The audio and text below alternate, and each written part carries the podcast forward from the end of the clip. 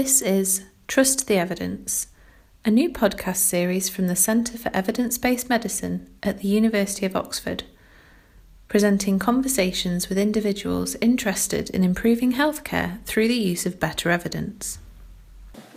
Okay, I have with me uh, Professor David Spiegelhalter, who is the Winton Professor for the Public Understanding of Risk.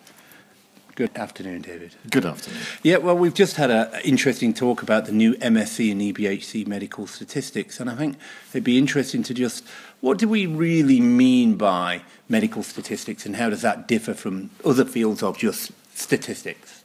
I, well, I think uh, statistics are observations on people's health. It's data on on uh, the state of people's health and what might affect their health, either the cause of diseases or the or the treatment of diseases. And uh, this is, of course, you know, incredibly important. And I actually don't think it differs that much from from other fields.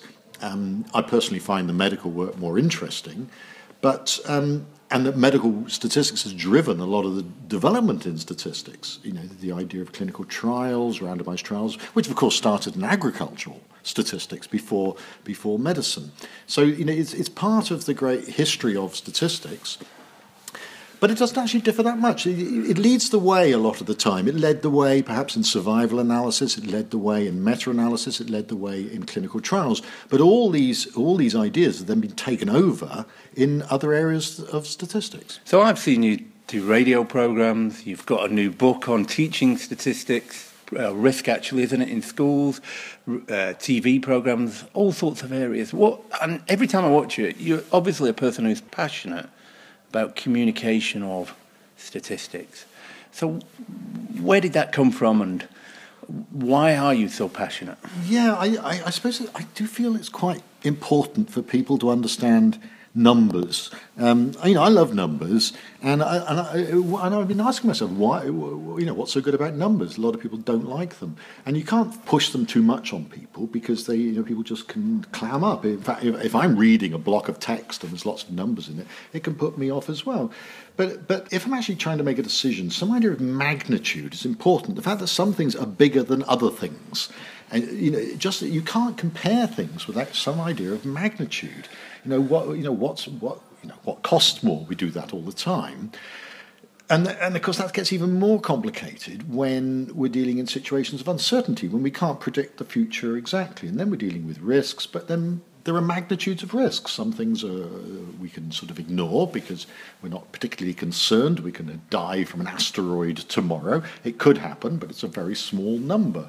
But we are concerned about other risks because they're bigger. And getting this idea of magnitude, it doesn't have to be to the fourth decimal place, just a, a, rough idea of magnitude, I think is incredibly important. And without that, we've no way of setting priorities, we've no way of comparing options. So I guess that then leads itself to are we in a world where understanding numbers, the size of effects, and the importance of effects, that the population out there has to do a better job, or are we actually in a world where they're doing okay? Well, I, I, I, if there's misunderstandings, I frankly I don't place it on the audience's fault for being stupid or irrational or any of anything. No, frankly, I think it's our fault as professionals, as communicators, as, as scientists. I, I, I blame I blame us. Um, that it's been shown again and again that you know when people generally misunderstand things like relative risks and whatever, that if you put it in the right format, if you make an effort, a real effort to communicate it, and have tested materials that work that, that you've you know really tried out, you can get people to understand stuff. And and and they, you know they can say, oh yeah, that's all right, that's that, that, that's that's clear. So actually, I do blame us for not providing the right tools for not listening to people's problems and for just so easily dismissing you know, either the public or even the media as being incompetent. And do you think this is a, a phenomenon that's become more relevant recently? Because I think, you know, I, I, I think about when I first started in medicine, it was much more of a sort of doctor centred approach where the doctor would say something and the patient would believe everything the doctor said, and that was it. The doctor said that. But now, in a world where we're increasingly in a shared decision making world, Is it now that this has become important, or has it been evolving in the last 10, 20 I, years? I, I think this is terribly important because, yeah, you're right. We're, we're shifting, and not just in medicine, from a general air of paternalism of, of the, the expert telling people what to do to, you know, a shared decision, to an informed choice by the person. It's happening in, in finance when we buy a mortgage. People have to spend about 40 minutes explaining the risks and everything. It's a real pain. But, but because actually in that situation, um, I, I, you know, I, I become someone who's rather, um, you know, not very keen on getting the information. But I do want to feel that the, somebody who I trust is making an effort to explain these things to me. What are the options? What are the benefits and harms of those options? I can then uh, actually, I, I, feel it's quite reasonable to turn around to someone who's done that and say, "Well, but thank you very much for telling me. Now, what do you think I should do?" Yeah. do I, yeah, it's quite reasonable to ask for advice, but people would like to know the options and they'd like to know the benefits and harms of those options. It doesn't necessarily mean that they want to take all the responsibility for the decision upon themselves, mm. and a sensitive and caring doctor will take a lot of that back. But I, I, the age of just telling people what to do is, I think, gone. Um, it's actually, you know, uh, through legal precedent now in surgery, um, the need to have a proper informed choice about surgery is, is legally binding now in this country after a recent judgment. And, uh, and I think that's a good thing. But that does mean that far more work has to be put into finding appropriate ways to communicate possible harms and benefits of treatment in a way that people can grasp if they want to.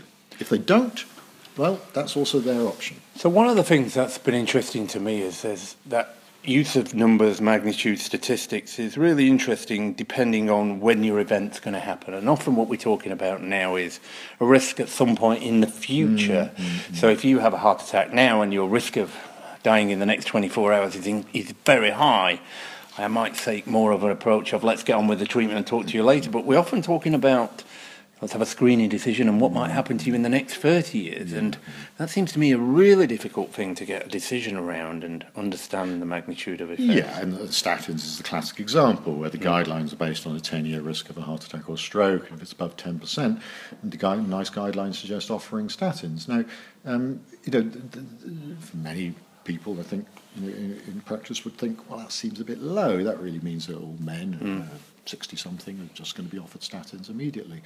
Um, and uh, I think there are it's, it's, it's both you know, it's both sensible for uh, the National Health Service to offer that. It also can be equally sensible for someone to say no, thank you, I don't want it. Mm. If they decide they don't, either the, the okay the side effects of statins have been uh, exaggerated, um, I think, but um, they may not want to be medicalised. You know, to if they're currently not taking daily pills, there is a definite disutility of becoming becoming medicalised. I think that's really interesting. So you, you had an example there, like statins. One of the things that seems to be really contentious at the moment, difficult for people to get their head around, is the idea of screening. Mm-hmm. And this mm-hmm. new idea, it's sometimes people talking about too much medicine or overdiagnosis, mm-hmm. but you give a great example of breast cancer there. Yeah, yeah. I mean, do you want to just, if you could talk through the breast well, cancer, because it's a great example yeah, the, the breast the cancer issue. screening, which was is, is controversial, and the, you know, the review by a really good panel, you know, decided that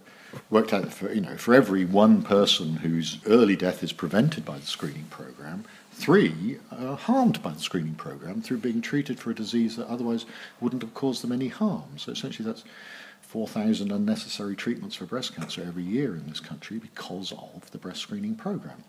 The benefit is 1,300 lives saved, you know, early deaths prevented. So, and that's, you know, that's a trade-off that has to be made. It has to be made at the population level in deciding to offer the mm. service, and that's it is definitely cost effective. It has to be made at the individual level to decide whether to take advantage, take the service or not. And two women, you know, given exactly the same information, can come to opposite decisions, and they both can be right. And I think, and I agree with that because you have different issues that you might look mm. at evidence, same evidence.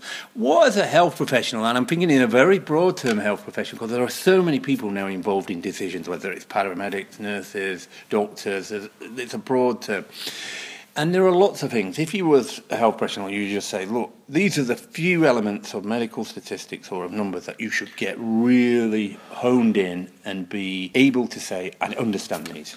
Oh, that's so difficult. Oh dear, that is really difficult to hone in because you, you, once you start listing them, you start going, oh, I've got to put that in. Mm. You know, I've got to mention bias of mm. studies. I've got to mention, um, uh, you know, I've got to uh, mention risk, you know, the importance of relative risk and how misleading that can be without knowing about what the actual absolute risk benefit might be from a treatment. Oh, that's a terrible question. that's all right. You yeah. need it all. No, you don't need yeah. it all. You don't need it all. I think. I think. You, and then the idea of significant differences, the fact that you might observe differences in a small sample that don't might not actually hold up in the long run. Um, uh, what about if I say to you, you gave a great example, you talked about natural frequencies, mm, and, mm. you know, what, what do we mean well, by natural frequencies? Yeah, exactly. Well, I, I use the term expected frequencies. I, I, think, yeah, I, I prefer that really. Okay. But it's, it's, it's a very powerful communication device that's been developed where, you know, instead of talking about chances or probabilities, the metaphor you use essentially is 100 people like you. Well, out of 100 people like mm. you, you know, let's say my statin risk, you know, I think it's about oh, I haven't put myself through the calculator recently, but let's say it's 12% over the next 10 years of, of, a heart attack or stroke. So that means out of 100 people like me, 12 yeah. in the next 10 years, if they don't die of anything else, will have a heart attack or stroke. And if I take my statin every day, that'll go down to 8. Yeah. Now, I don't know whether I'm one of those. That means that, um, you know, 100 people like me would have to take statins every day for 10 years to prevent four heart attacks or strokes. Yeah. And I don't know whether I'm going to be one of the four that will benefit out of those 100. You know, I could be any one of those. Most people, it means that, you know, 96 out of 100 people like me won't have any effect of taking this damn statin every day. So it, it, it's, um, uh, it's a very powerful communication device. And we know that the way, different ways in which we tell that story can have different, make different impressions on people. If I say, oh, statins prevent a third of all heart attacks or strokes and yeah. reduces your risk by a third, wow, you think that's really cool. Yeah. But then if you say, you know, 100 people like you will have to take it for 10 years and only four of them will have their yeah. heart attack or stroke prevented, will benefit, it doesn't sound so cool anymore. So I, I watch your your uh, person who writes on social media and the odd blog and news article here, and the last one I think you wrote about was the processed meat, and I think you wrote an article about that. I, I did burnt toast. Burnt toast. yeah. So obviously, some things you must get up in the morning and think, right, that really irates oh, me. I, and the shouting at the radio, yeah. and the, the, the thing that really makes me shout at the radio is when somebody gets up usually with a very strong agenda, and says, oh, it's been shown that this increases the risk of X. And especially it's, can- it's usually cancer, yeah. but it could be anything, increases the risk. And then I start shouting. Yeah. Then I start shouting. I say, hang on. And, oh, uh, no, no, no. And then they say, and therefore we should ban something, or people yeah. should do this, or they shouldn't, you know, they shouldn't burn their toast, or they shouldn't. I get so furious. Yeah. I get absolutely furious. And there's no logical connection between something increasing the risk and therefore something must be done. Yeah. You know, you have to show that that, that uh, proposed um, implement uh, proposed intervention is cost effective, that people will will follow it, uh, and, and, so on. You know, giving people public health advice is not a free good. You know, and especially if people don't believe it, or you know, you've you've loose, you've reduced trust yeah. in authority about public health. And this is a, a, terrible thing to do. To do things that reduce trust in the population is just really bad, you know, policy. So um, those are the things that really shout, when I really shout at the radio, is when somebody gets up and starts telling people what to do on the basis of some study that showed an increased risk of something. Well, that's really interesting. And they never quote the numbers. Yeah. They so, just say, oh, it increases the risk. So we've talked a lot about what you can do as health professionals, but I, what I see from a lot of your work is you're targeting and going to the public mm-hmm. for mm-hmm. the public, understanding of risk. What? Let's go to the real public. So if I'm, I am, we're all part of the public, but what do you think? How could we prepare ourselves better, or what could we do? Do you think that could help? Because at the moment, we know the newspapers are deluging yeah, yeah, this yeah, with this material. I, I, think it's tricky because the, the public is you know, people say publics because it really segments into so many different groups of people who really are very uh, passive about about the information they receive, uh, people who are very trusting of authority, people who are very distrusting of authority, people who like numerical evidence, people who can't stand it. it people are very different, and so there's no single homogeneous public. There's lots of different groups of people with different information needs, um, and those have to be catered for, and we have to respect uh, that some people, yeah, actually, well, I don't want to know, and I don't care, and I don't trust anybody anyway. And that that the the thing about you know just not trusting you know authorities, I think is, that is very unfortunate. But you know, as people who work on trust say, to be trusted, you have to demonstrate trustworthiness. You cannot just ask people or tell people to trust you. You have to really work on your trustworthiness and to understand what can generate that. So I, I, I think that um, we, but we can help people. We can help people by putting things in a way that actively helps them to understand. Uh, that doesn't try to baffle them with science, that doesn't try to just use authority to tell people what to do, that actually explains the benefits or harms of a particular action in ways that people can grasp. Um, there's this nice idea of perspectives that, you know, if you say, oh, this is, increases the risk, and to put that in perspective, this is like smoking 10 cigarettes a day. Yeah. You know, you, you make an analogy, Yeah. or, or so many miles on a motorbike, or something like that. You make an analogy, maybe not even one analogy, but one something that actually, oh yeah, I see. Oh, that's it gives it a magnitude. I, I like a cigarette equivalent. I, for air pollution, Yeah. you know, I say, well, living in London is like you know one or two cigarettes a day, and living in Delhi is like twenty cigarettes a day. You know, it just gives an idea of the magnitude of what's yeah, going so- on. Well, look, that's really interesting. There's so much interesting information in there. Trustworthiness, reflecting uncertainty, and the size of the magnitude. Thank you very much to Professor David Spiegel. No, thanks very much. Thank you for listening to Trust the Evidence. If you liked this episode and would like to subscribe to our podcast, please visit www.cebm.net or find us on SoundCloud and iTunes by searching Trust the Evidence. See you next time.